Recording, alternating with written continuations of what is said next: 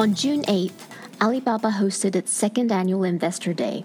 The highlight was full year revenue guidance of 46 to 49% compared to consensus of 35%. According to the Financial Times, the guidance elicited gasps across the room when issued. This is a massive beat and an astounding growth rate for a company with over $300 billion of market value. Alibaba stressed its focus on big data analysis, which it expects to drive higher monetization rates. Shares rose 13%, with major shareholders Yahoo and SoftBank shares rising 10 and 7% respectively.